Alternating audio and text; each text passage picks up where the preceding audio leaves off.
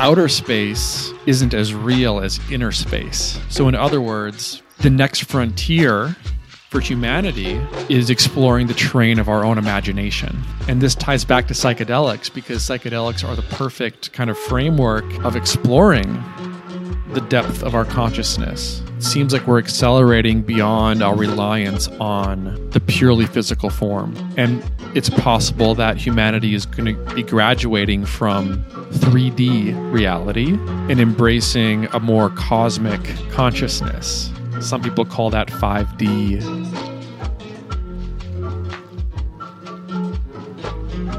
Hello, everyone. Welcome to the Modern Psychedelics podcast, where our intention is to bring heart and intuition to the foreground of psychedelics. I'm your host, Lana.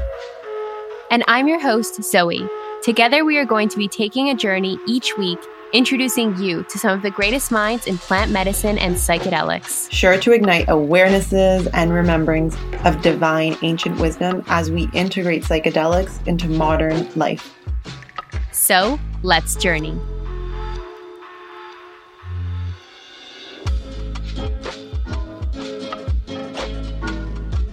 All right, everyone. Today on the show, we have James McCrae, author, artist, and poet, and so much more. James, we would love it if you could take a moment to introduce yourself, tell our audience more about you, your journey, and perhaps maybe a little bit of how psychedelics have made their way in there. Yeah, absolutely. First of all, thanks for having me. I'm super excited to chat with you all today. So, basically, I'm a kind of a lifelong artist and creative and writer and poet. You know, I, I look at creativity as very much a multidisciplinary practice. So I, I, like to express myself in various ways. That's always been both through visual content as well as written content. And a lot of people might know me for my Instagram page, Words Are Vibrations. And that's been a good outlet for me because it's been a place where I can really combine my love for writing and art together into essentially making memes and making, you know, sharing, you know, some writing with a visual component because Instagram's, you know, so good at at, at doing that. So, um, and I one thing I've you know really been um, doing as of late is is teaching creativity.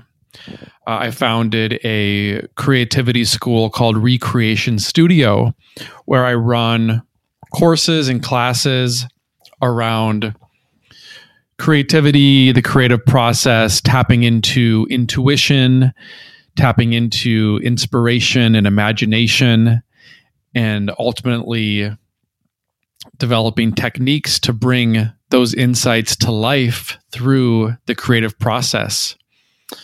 So that's a little bit about my background. And in terms of the role psychedelics have played, well, like I said, I've been an artist and a creative pretty much my whole life.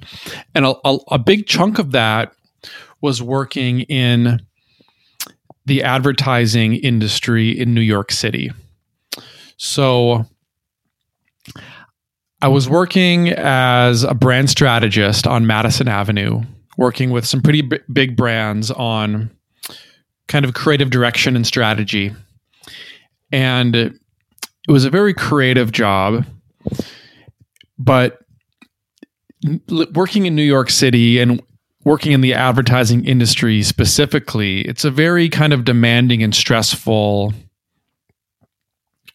process. And it's very it's very um, reliant on masculine energy. In other words, productivity and deadlines. And I was being creative, but I was not working from a place of depth and intuition. It was kind of go, go, go.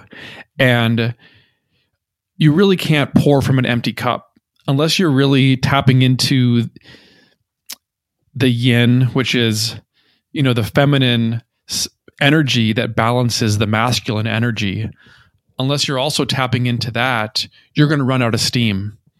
And I, I found myself overworked, overstressed, burnt out, and really just had a series of breakdowns. And one thing about living in New York City is that there's so much external pressure and stress on you at all times.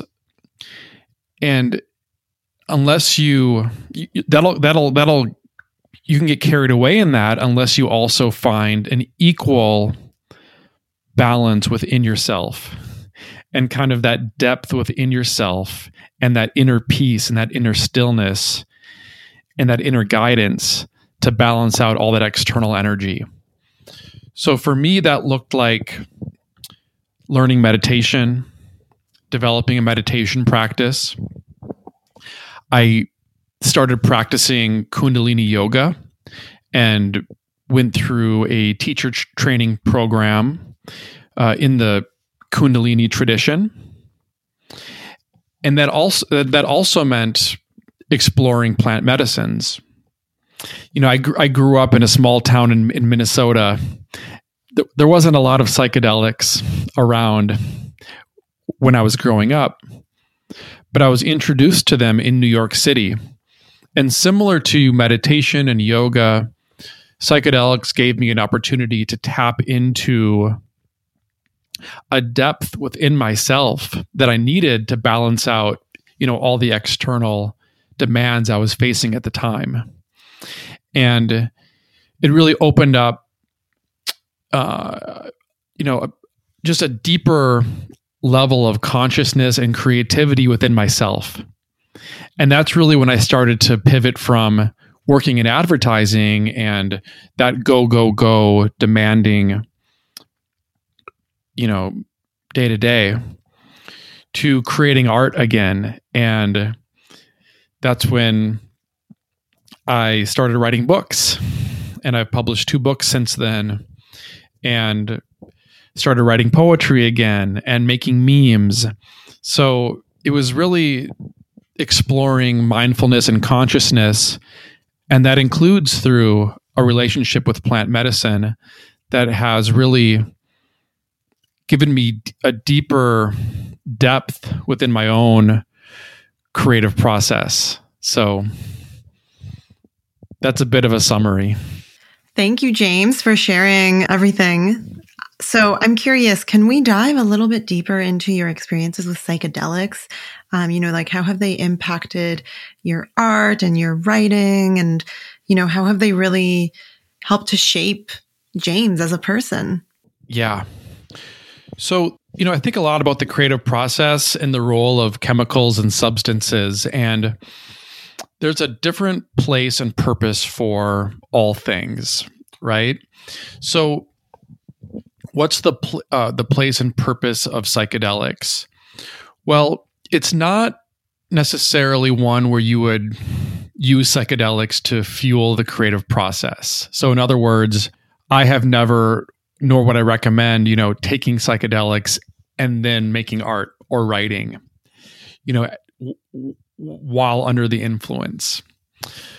Because you know there are there are other substances that, that can help with that you know even whether it's even coffee or in some cases cannabis or in some cases even alcohol can help kind of you know just fuel the actual creation of art. For me, psychedelics are much more of they're much more useful in, in what, what I call preparing the soil or cultivating the soil. Because I think of creativity a lot like growing a garden.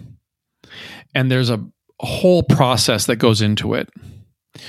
You need to, you know, plant the seeds and make sure you have healthy soil. And what that means is having a relationship with your own intuition and knowing how to access your imagination. You know, and, and it takes really healthy s- the soil of your consciousness. The quality of that soil depends on what ideas are going to grow in that garden. You know, and then and then the actual creative process is the art of you know growing those plants and then harvesting them and then eventually preparing a meal out of them. That's kind of the execution of the creative process. But for me, psychedelics really help to cultivate the soil. So, in other words, opening up a depth with a depth within myself that was more that was beyond what the ego, the ego was capable of reaching right so i think of creative the creative process as you could compare it to fishing so you're casting you're casting your line into a body of water, right? And if you're just operating on the ego level, the kind of the conscious mind level, it's kind of like casting your line into a very shallow pond. But I think that we all have access to a level of consciousness that goes much, much deeper. And you know, I think that we're all when it when it goes into the conversation of consciousness, I think that we're only beginning to scratch the surface on what is there. You know, I think that on a on a on a subconscious level, we're all we're all connected. We're all connected to source. You know, our intuition is kind of the umbilical cord that connects us back to source, and that's where you know psychic abilities come from. Is is this kind of ability to, to tap into an intelligence that's beyond the ego. So for me, psychedelics have really helped to help familiarize myself with that territory. And uh, it's kind of cultivated a, a certain stillness within my own mind. And it's instead of casting a line into a shallow pond, you're casting your line into a deep ocean where you can access ideas and inspiration that's much greater than the kind of the surface ego is capable of finding. Thank you for sharing, James. And I really appreciate those visuals as you were speaking. I mean, we could definitely tell that you are such such an incredible poet and an artist, but those visuals are so, so powerful. So thank you for sharing that. I have a question for you about um, the soil of your consciousness. As you were describing that, I just felt like that was such a beautiful way to, yeah, to just paint this picture for us. I wanted to know for you personally, what do you feel keeps the soil of your consciousness healthy? Like, what are those personal integration practices or embodiment practices that just keep you nurturing yourself as you do the inner work? Hmm. Well, you know, I think that everything that everything that everything we consume affects us, and if it affects our our minds and our ability to you know create. Because you know what what what comes in affects what what goes out so it's it, it, just like planting soil you want to make sure you're watering it with good water it's getting sunlight if you're pouring coca-cola into the soil probably a bad idea, right?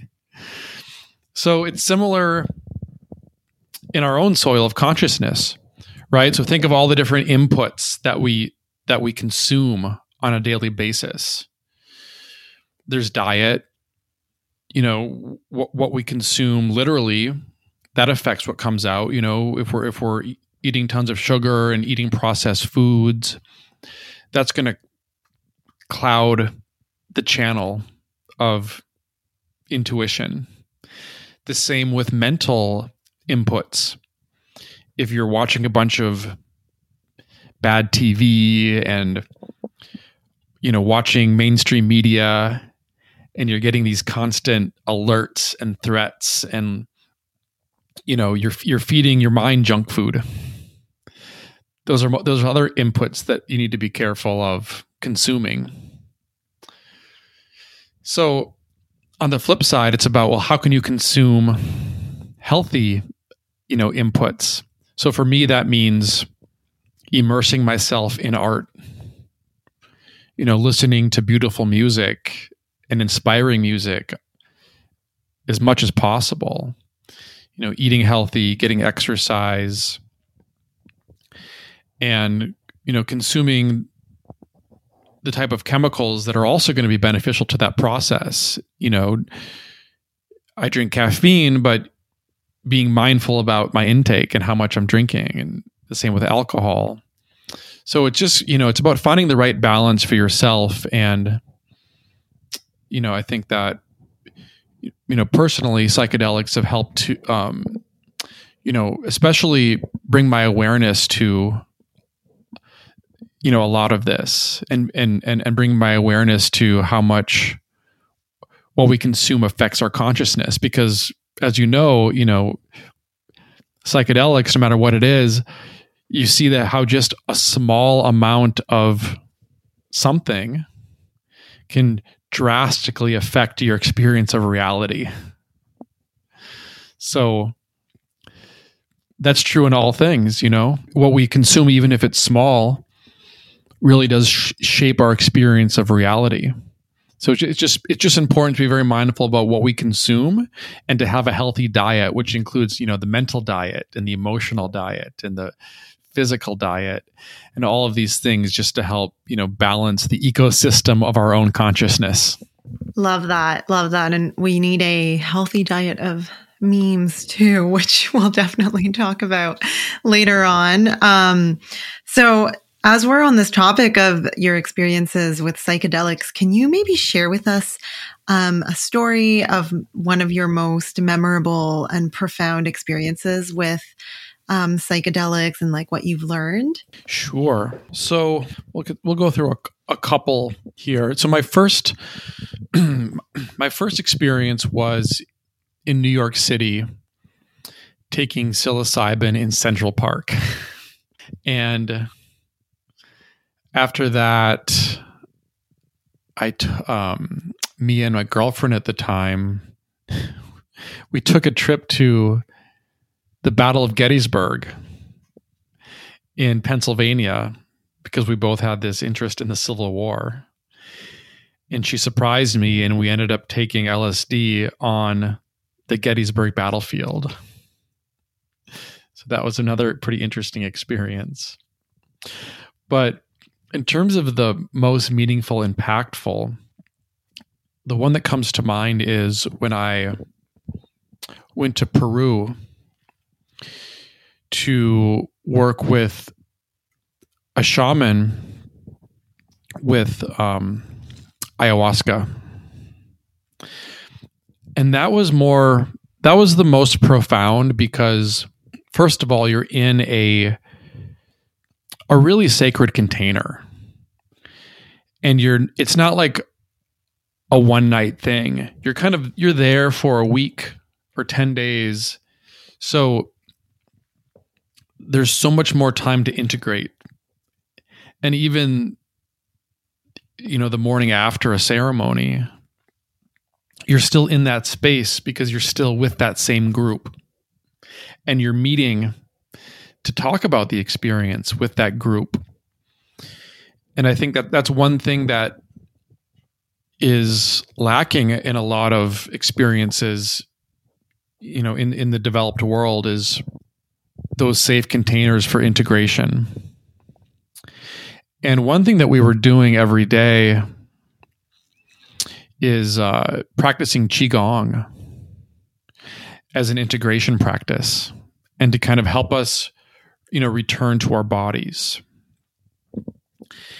and it was actually really profound because it was the third night drinking ayahuasca during this visit and the shaman actually in the middle of the ceremony so you're kind of you know in the throes of it and you know you're in some other dimension but the shaman brought us back to our bodies by directing some very simple qigong.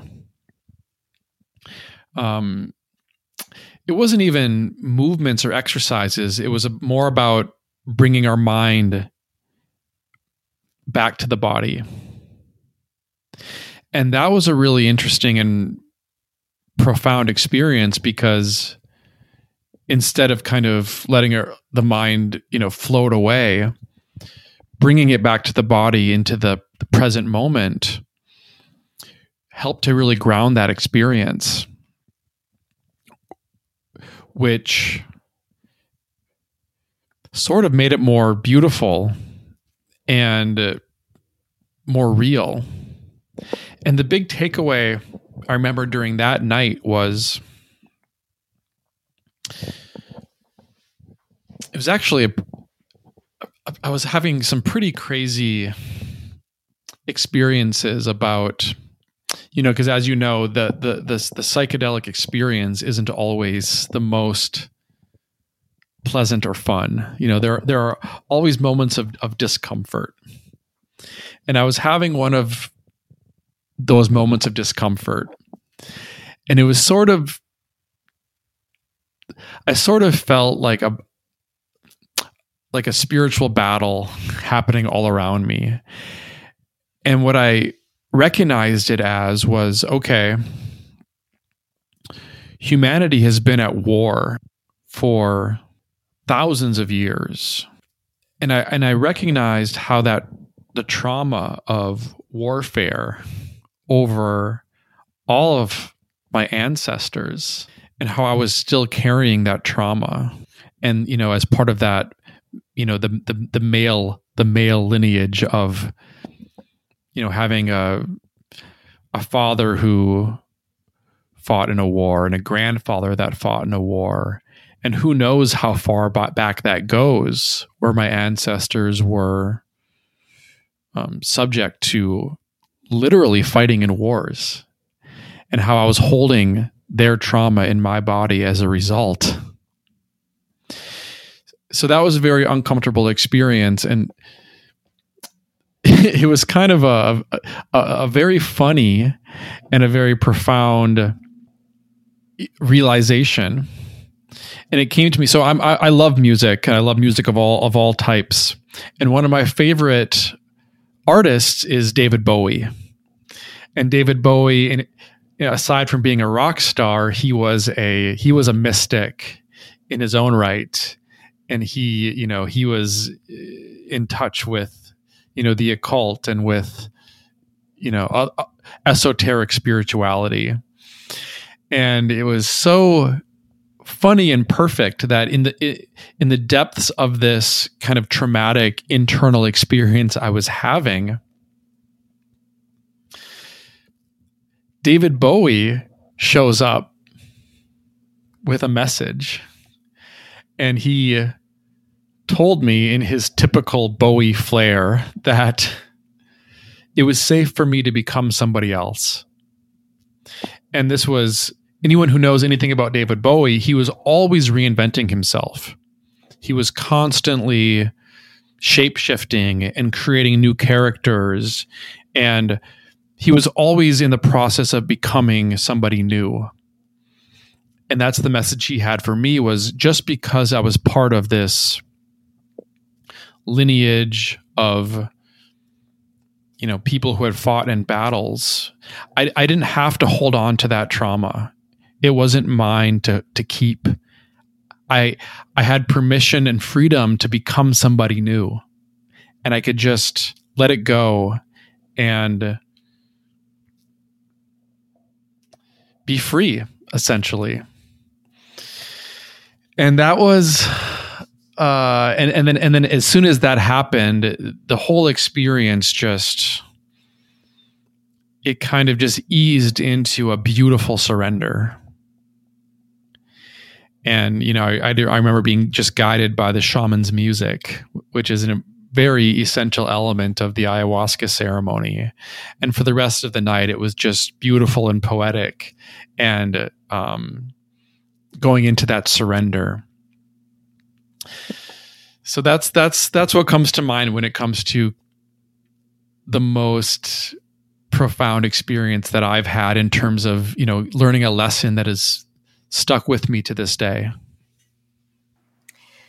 Thank you for sharing that, James. I want to ask you because this was sounds like such a beautiful, profound experience, and um, a lot of people describe their initial experiences with ayahuasca after receiving the call, after surrendering to the medicine and having profound healing experiences. That there's definitely uh, a line in the sand life before ayahuasca and life after. So I'm curious, after receiving the call, being curious, following your heart towards this medicine, how did you return home differently? Hmm. Well, looking back, it was probably, there were probably other factors as well but it was probably the beginning of the end for me like kind of working in the corporate world. You know I, I, continued working in you know the advertising industry for several years following that.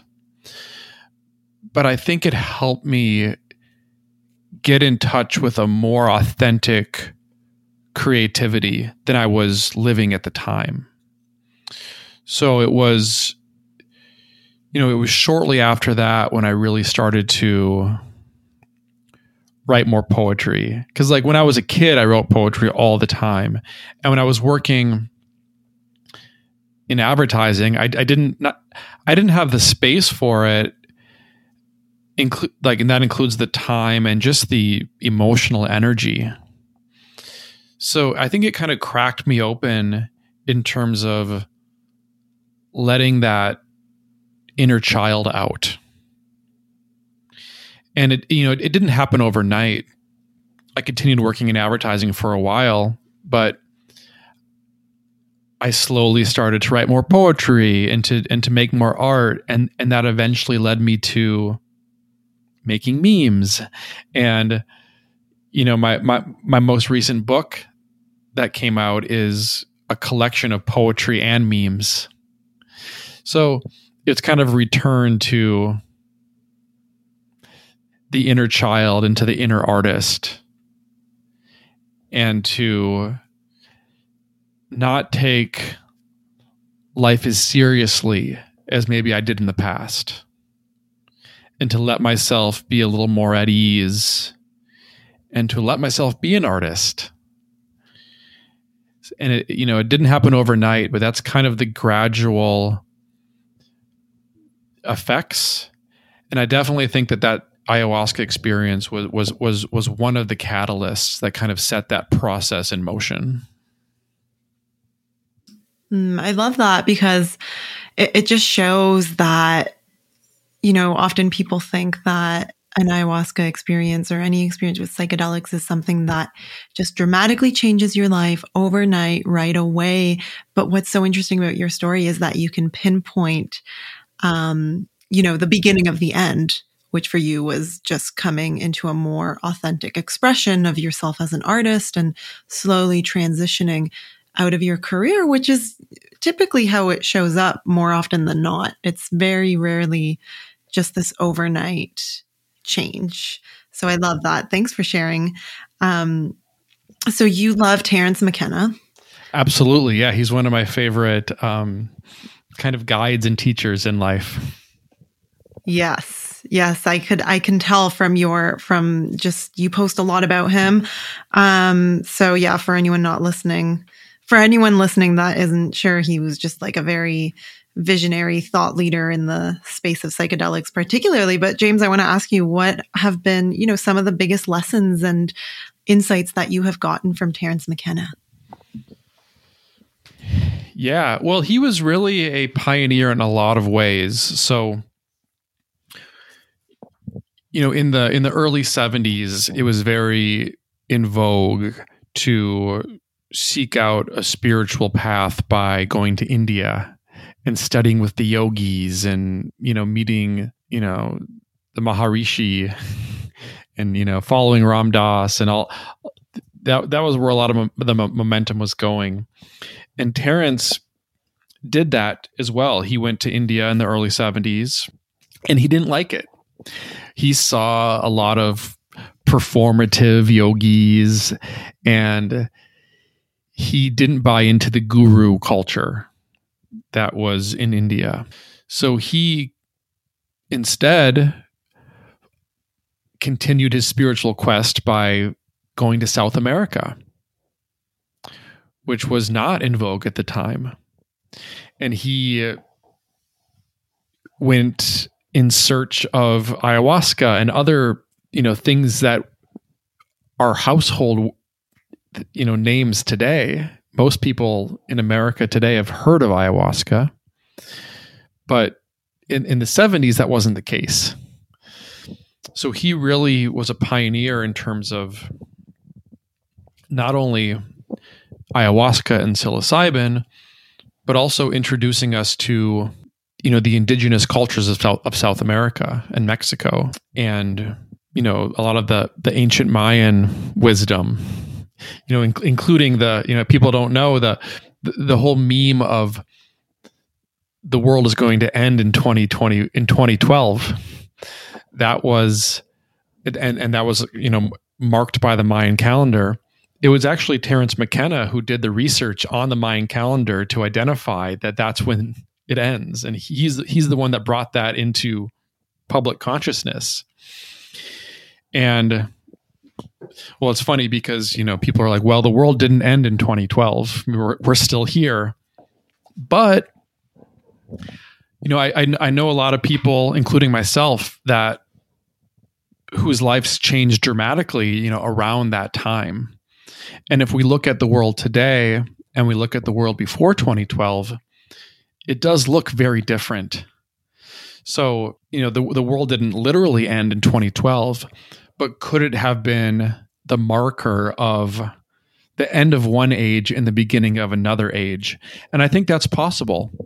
And some people think that might be the beginning of the age of Aquarius, for example, or we're, we're kind of still on that cusp of entering the age of Aquarius but I think it's interesting to consider if you know maybe the world did end, but it was more just a transition. Because just like you know that the lessons you learn from ayahuasca don't happen all overnight, it takes time for them to integrate. Perhaps that's similar with you know the changing of the you know ages throughout history. So I think that's interesting. So I've learned a lot from Terence, and you know, first and foremost is just how to be a good speaker. Because you know I recommend anyone people ask me what Terence McKenna book they should read and it's like I don't think you should read any of his books. I think you should go on YouTube and listen to his lectures. Because I, I've never I've never heard a more skilled linguist in terms of you can ask him one question and he can go on and on for hours with the most interesting you know phrases and the most interesting you know way of speaking. So he was very intelligent and a very very skilled with words and language. So I, I learned a lot from him regarding that. And another thing is you know making sense of the world today because like i said the world is very different these days and it's accelerated in, in a lot of ways. And it can be uncomfortable because there's a lot of uncertainty in the world right now. And one thing that McKenna talked a lot about was how this was a natural process of acceleration that the world has been going through for thousands of years, millions of years. So if you look at the world today, there's more happening in terms of activity and content and information. There's more happening in one day today than happened over the course of a million years, a billion years ago. Right? So, in other words, we have been on a slow and steady acceleration as a civilization and as a planet for millions of years. And that's starting to come to a head where it's like things are happening so quickly and things are changing so fast and technology is accelerating so quickly that we're reaching almost a tipping point where the novelty is increasing beyond our capacity to keep up with it. And that can be scary, but you know, Terence talked about how this was a natural process. And and one of the things he said was this is what it's like when a species prepares to depart for the stars. So you could take that a lot of ways. You know, are we are we literally going to start? You know, de- are we going to depart for the stars and become an interplanetary species and and live in outer space? Maybe. McKenna theorized that we're actually departing for the stars is actually, you know, outer space isn't as real as inner space. So, in other words, the next frontier for humanity is exploring the terrain of our own imagination. And this ties back to psychedelics because psychedelics are the perfect kind of framework of exploring the depth of our consciousness and the and and and the depth of our imagination. So are we moving to a space and this kind of gets even into you know the what the metaverse is and what the future of technology is going to look like but it seems like we're accelerating beyond our reliance on the purely physical form and it's possible that humanity is going to be graduating from 3D reality and embracing a more cosmic consciousness. Some people call that 5D. Some people, you know, you, you could call it the psychedelic realm. You know, and I think even things like the metaverse, which is the kind of this technological development, I kind of think this is all related. And it, it's it's all part of our progression and evolution as a, as a, as a species. So all of the change does feel scary, but that's one of the main things I learned from from from McKenna was that this is kind of a natural process, and you know all change can be a little a little scary, but ultimately it is natural, and and it's kind of taking us to the, the next stage of our own evolution. Thank you, James. And you do such a good job of infusing that fun and playful energy into more serious times or in and into the perhaps darkness or depths that people may feel when they are going through their own awakenings, their own accelerations. So I was wondering how or what would you recommend for people to keep the serious times playful and fun? How can people connect more with their inner child and their creativity? Hmm. Yeah. Well, just creativity, you know, and making space for creativity, because I think that people people tend to think that creativity is something that is reserved for like a privileged class of artists. And there's and, and there's no usefulness for creativity beyond that. But i think that creativity is our birthright and our natural state of being right? Because when you think about it you know our very bodies are animated by the life force of creation you know we are inherently creative beings our bodies in a perpetual state of recreating itself. Our cells are new cells are being born every day. So we're, we're, we're kind of in a state of perpetual bloom. And it's only natural for us to express that creatively. So I just think it's so important to have creative practices in your life. That doesn't mean you need to be an artist. It just means tapping into that innate creativity and that inner child, right? And that could be anything. That that could mean having a creative approach to how you do your to how you do your job. It could mean you know everything is an act of creation. Our relationships are something that we create. our our career is something that we create our home environment is something that we create so it's like instead of creating by default and through reaction how can we create consciously and apply creativity to everything we do and to make our life itself a work of art and i think i really do think that creativity is the antidote to fear because creativity is inherently playful. And it helps us see that you know everything is just a game and we are kind of making it up as we go along.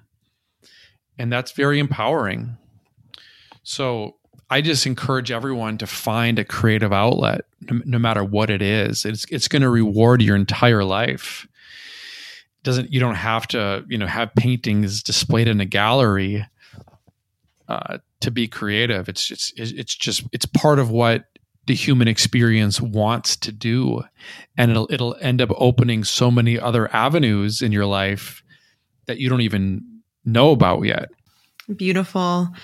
Beautiful. And it's it's so great how you've been able to turn this process of waking up um, into something that is so fun and playful and creative because it can be a really scary place to be when you start waking up and you know your reality starts to shatter and you know things kind of get flipped upside down. And you know this awakening process is something that you you seem to speak a lot about whether through you know your captions or just your memes and I'm just curious, like, how have you been able to get to this place where you can approach it with just so much lightheartedness because it it can really feel so heavy.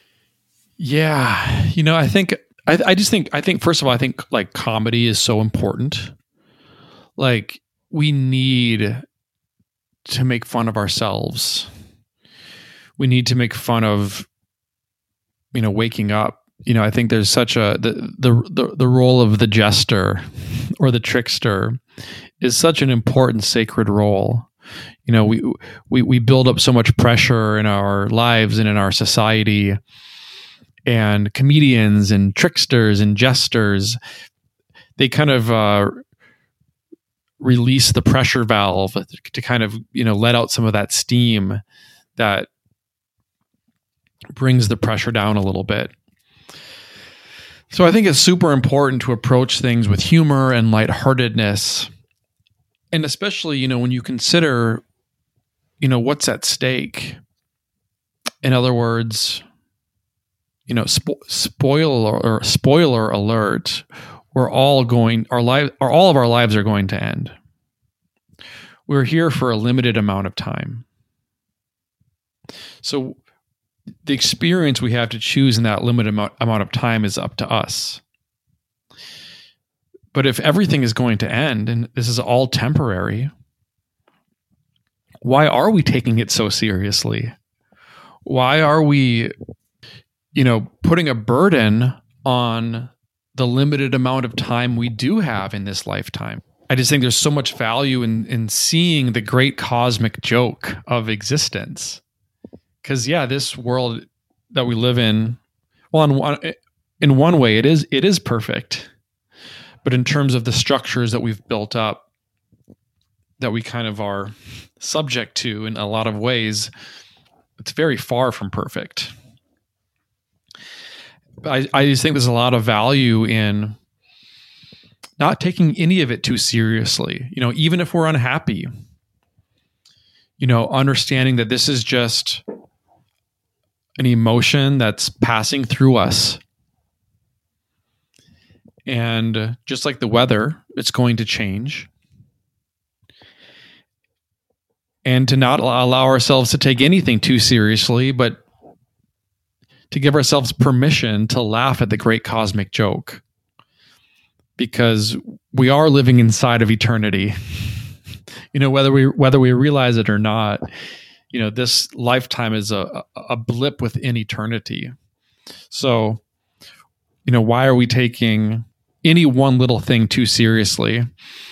And when we start to laugh at ourselves and laugh at the experience of being human it just helps to alleviate that pressure so we can actually enjoy our time here even more. Thank you, James. There's definitely notes of that those lessons from David Bowie as you're speaking about reinvention and don't take it so seriously. We're here to evolve, we're here to change, we're here to follow whatever lights us up inside. Um, and with that, I want to ask you why do you think that we're all here? Or what's your understanding of the matrix and the human experience? Wow. Yeah, that's a that's a great question. I think it's in, for me, I don't I think it's important not to not to even convince ourselves that we definitively know, have any answers or know things with certainty. You know, I think that I'm completely open to any possibility and I don't hold any beliefs with too much, you know, too tightly or with too much dogma or certainty. So I, I, I try to avoid certainty as much as possible. And that's that's a spiritual practice unto itself is living in a state of constant uncertainty because that can be terrifying. But I think certainty is often a trap because you know humans are very intelligent in one way, but at the same time human intelligence is not capable of understanding the great mystery of it all right? So i i don't try to figure it out. I don't try to have the answers because I know that the tr- the true nature of reality is beyond human comprehension. So we can't know it, right? But I think we can kind of feel it. We can kind of navigate around it. And we can look at you know the great teachings of the great spiritual minds throughout history to kind of help be our compass. So you know it does seem like you know we'll take um the old Vedic belief of Brahman and Maya, for example. Brahman is kind of the eternal world of energy. And that's that's that's the real world. It's this kind of eternal spiritual realm that you can't see with the physical eyes. You can't touch it with the hand, but it's true reality. And Maya is the physical 3D world. And this is just an illusion. It's an illusion that's being perpetuated by our five senses. So we we experience it as being real, but in truth it's just an illusion. And there's a deeper spiritual reality that's pure energy and that is the true reality. So anything that happens here it's not real. That doesn't mean we don't care about it. We're, we're here for a purpose to, to experience this and we need to kind of you know take it somewhat seriously in terms of we came here to experience this. But I, I, almost, I almost see it as watching a movie where we're in this movie and we're experiencing it, but the movie's going to end and we're going to go back home. And for us as humans, going back home means returning to that source consciousness, the Brahman, which is the energy which connects all things, which is eternal. And it's you know, it's it's love, it's it's the fabric of reality that ties it all together we all return to that, but we're here to temporarily experience the limitations of the five senses in 3D reality. And it's very similar to you go to a theater and you watch a movie, and for two hours you're immersed in a, in a fake reality. And there's ups and downs, and you might fear feel some suspense, or you know you might feel fear for the characters but at the end of the day you're going to return home. And i think we all eventually return home. And you know at, at, a certain point whether we choose to or it's based on karma i don't know. But we seem to you know come back here again and again in different forms and always you know returning back home to you know the great mystery that is beyond the five senses. Ooh, that is such a good metaphor you you really painted that so well and you know with with the understanding that it is all an illusion, it is so much easier than to approach this life with that light-hearted fun that you really embody with your work, James. Um, yeah, I just I love the way that you put that, and you know, you said you don't really have to know why we're here. You don't have to know the greater truths. You can just feel them. I really love that. So thank you. Um, I really want to talk about the celestial realms and aliens with you. So I'm going to shift into that. Tell us about your experiences and your understanding of the celestial realms and how you kind of got into that world. You know, to be honest, I don't have a lot of experience with the celestial realms. I'm very much, you know, I experience a lot through, you know, imagination and, uh, you know, my own creative process even when I'm on, even when I'm doing psychedelics, you know, I, I know I describe some, you know, kind of intense intense visions. I'm always very grounded in the here and now. You know, I'm, I'm almost grounded to a to a fault, where I, I don't have, um, you know, any kind of you know clairvoyant abilities to kind of, you know, know my spirit guides or tap into you know celestial realms or you know read the akashic records or you know see angels or you know even see aliens i'm i'm always very grounded in the kind of present moment and i would i would love to experience that but i haven't experienced a lot of it i do have some you know, thoughts on aliens. I've never, you know, seen anything supernatural. I've never, you know, experienced any, you know, aliens per se. But and and and this is partially informed by Terence McKenna himself. Where is it possible that, and and I and I, I kind of mentioned this world of the imagination, or this world of even this this the psychedelic realm you know what what is that realm you know we haven't we haven't invested any any any you know research or science into exploring you know the the psychedelic realm or the imaginal realm. And one thing McKenna theorized that i i tend to like this idea and again what if inner space is more real than outer space?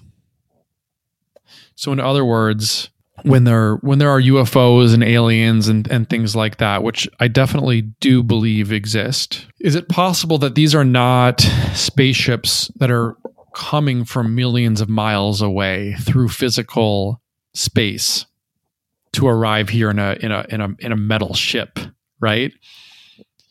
Is it possible that these are interdimensional travelers that arrive here by shifting into this dimension. So so space is an illusion, just like time is an illusion. Everything exists in a matter of kind of spiritual dimensions. And I guess th- this is I guess, you know, 3D, you know, the third dimension. And there are other dimensions as well. So you could theorize that, you know, f- just for pretend, you know, let's say that there are 12th dimensional we call them aliens right but they're, they're just beings for all we know they're they're ourselves in the 12th dimension right and they it's just another version of ourselves in another dimension. We're not separated by space because space is an illusion. We're not separated by time because time is an illusion. It's just a matter of dimension. So is it possible that things can kind of creep through dimensions?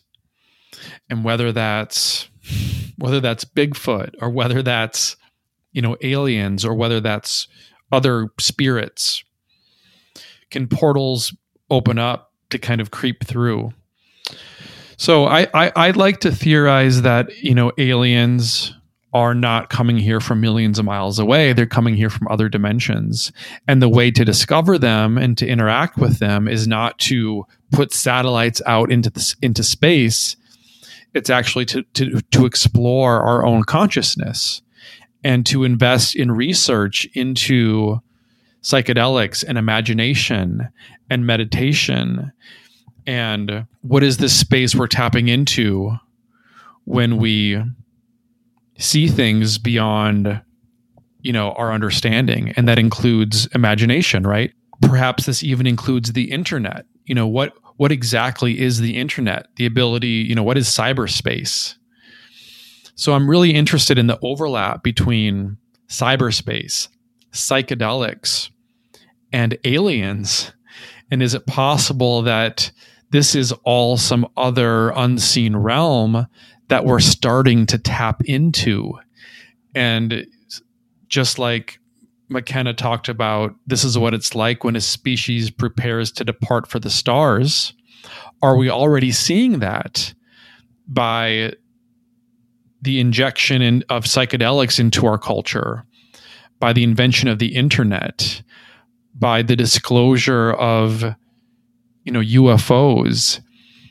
is this actually uh, an, an expansion of our consciousness into other realms? And this is going to become more and more real until we're actually living in essentially another dimension, which is actually just an evolution of our own consciousness.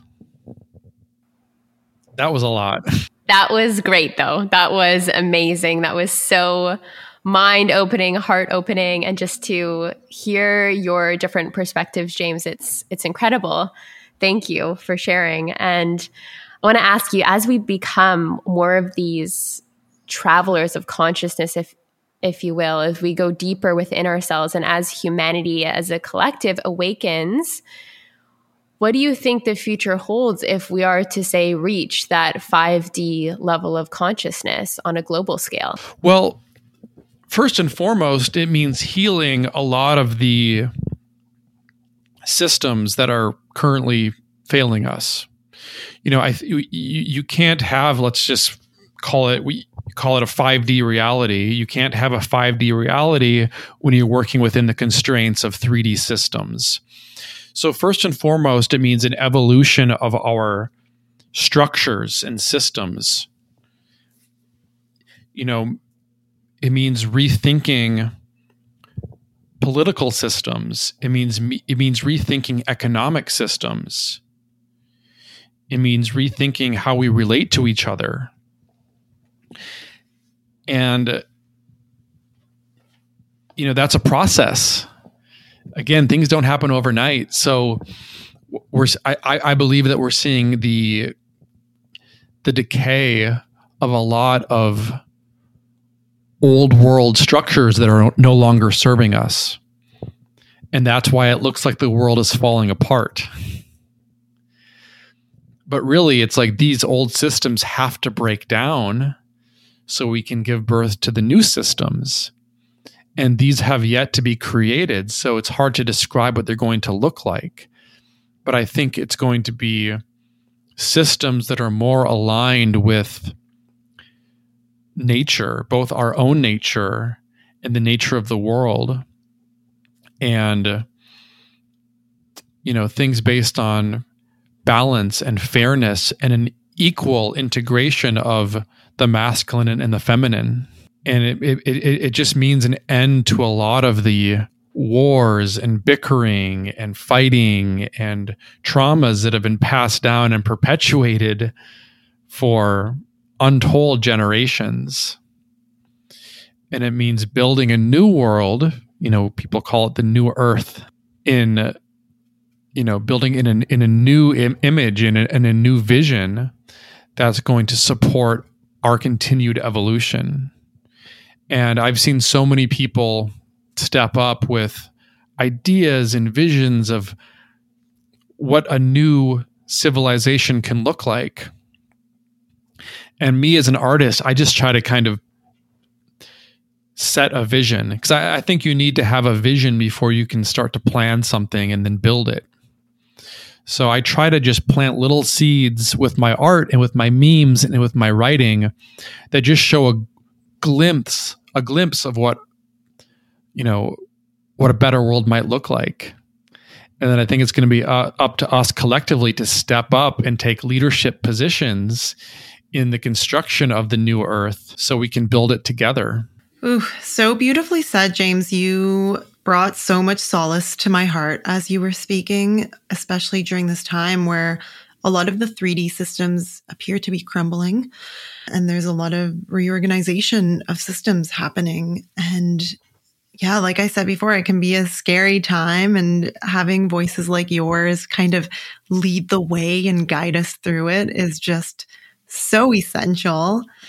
And I'm wondering, how do you how do you cope with this and like what message do you have for people out there listening who you know maybe have had glimpses of the 5d um, but they're also you know we're living in this 3d reality a lot of the time a lot especially when it comes to the systems around us so how do you consolidate that within yourself and you know have a knowledge of this higher dimension this higher frequency of being while still being in the system?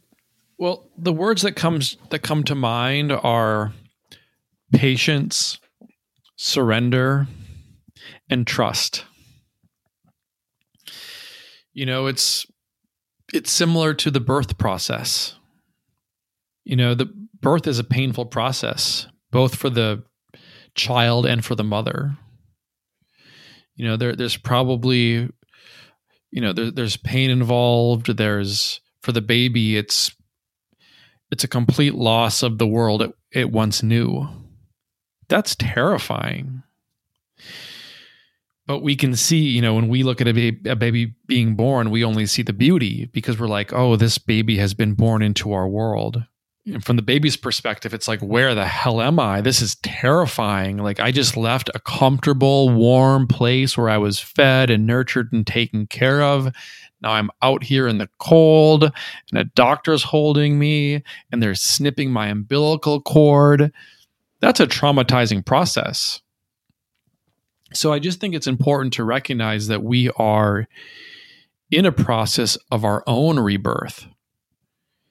And uh, you know, sometimes it's a long labor. You know, sometimes there's a lot of pain involved in that. So I think it's so important to have patience and surrender and trust. You know, when you know people remind the the mother in labor to continue to breathe and to breathe deeply so, you know, we all need to, we're in this analogy, we're both the mother and the baby, right? we need to keep breathing deeply and just keep on pushing and have patience and, you know, surrender our need for certainty and to trust the process.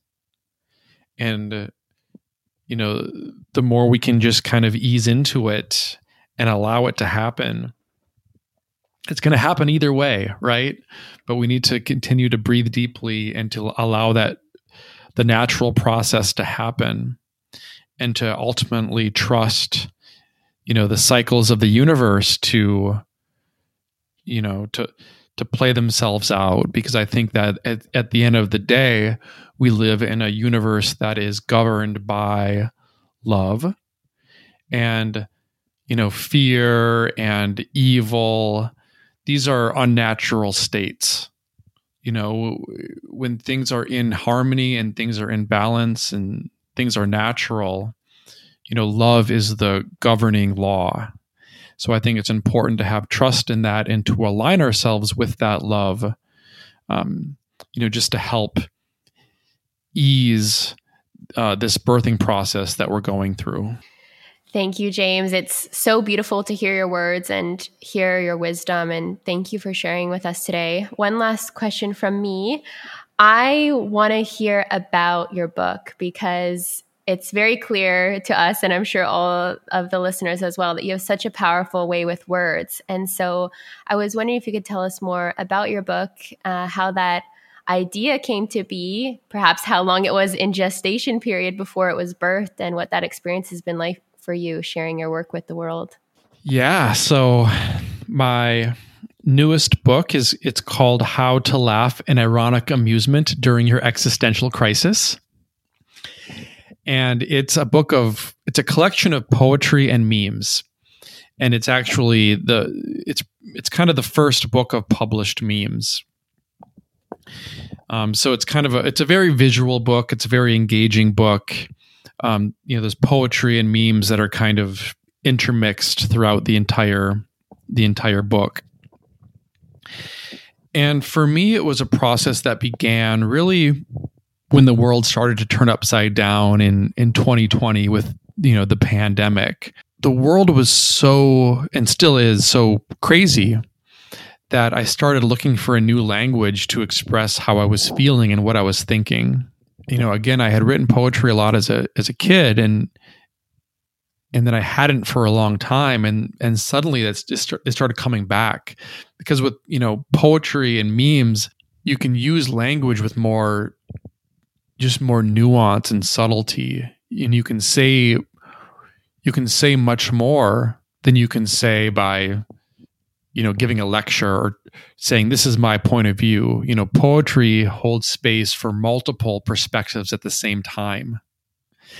And in a world where the you know the the the the unifying narrative is just unraveled where we're all living in our own subjective realities i was trying to look for a language that could express so many different points of view at once and for me poetry is the only language that can do that so it's it's kind of a a book that really addresses head on all of the craziness in the world right now without looking away. And that's both you know the pandemic the economy the conspiracy theories you know the aliens you know the great awakening and kind of all of it in a in, a, in an artful and humorous way. So it's ultimately a book about embracing the unknown um, embracing uncertainty and change and essentially turning a nervous breakdown into a nervous breakthrough. Mm, so good. I think I need to order that book immediately. What's the name of it, James? How to Laugh in Ironic Amusement During Your Existential Crisis. Perfect. Perfect. Well timed. So, where can people find you? Is there a way for people to work with you? What do you have going on right now? Yeah, absolutely. Um, I, you know, through um, through Recreation Studio, I am uh, ho- I'm hosting classes and courses. I actually have a, a a class coming up on how to make memes, and I'm also working with clients on a kind of creative coaching and consultation basis. And you can kind of find everything through my Instagram. If you go to Words Are Vibrations on Instagram, all one word, um, in the link in my bio, you can order my book, you can listen to my podcast, you can reach out to me uh, with, you know, for uh, for coaching or for you know to join one of my courses. So you can find all that through my instagram. Amazing. Well thank you so much for being here with us today james. It was my pleasure. This was a lot of fun. I, I love the questions and the conversation so thanks for having me. Yeah it's been awesome. And we've got so much beautiful wisdom and quotes. I, I feel like you're gonna you're gonna light up our instagram feed I love it. Absolutely. Absolutely. Well, thanks again for listening. Thanks for being here, James, and we'll catch you all in the next episode. Thank you so much for sharing space and growing with us on the Modern Psychedelics podcast today. Come join our community on Instagram at Modern Psychedelics for more expansive content on a daily basis. And if this episode sparked something within, please let us know by leaving a review of the podcast on Apple and Spotify. This really helps to catalyze the psychedelic renaissance. The work begins when you come back down to earth, and we're standing shoulder to shoulder with you doing it.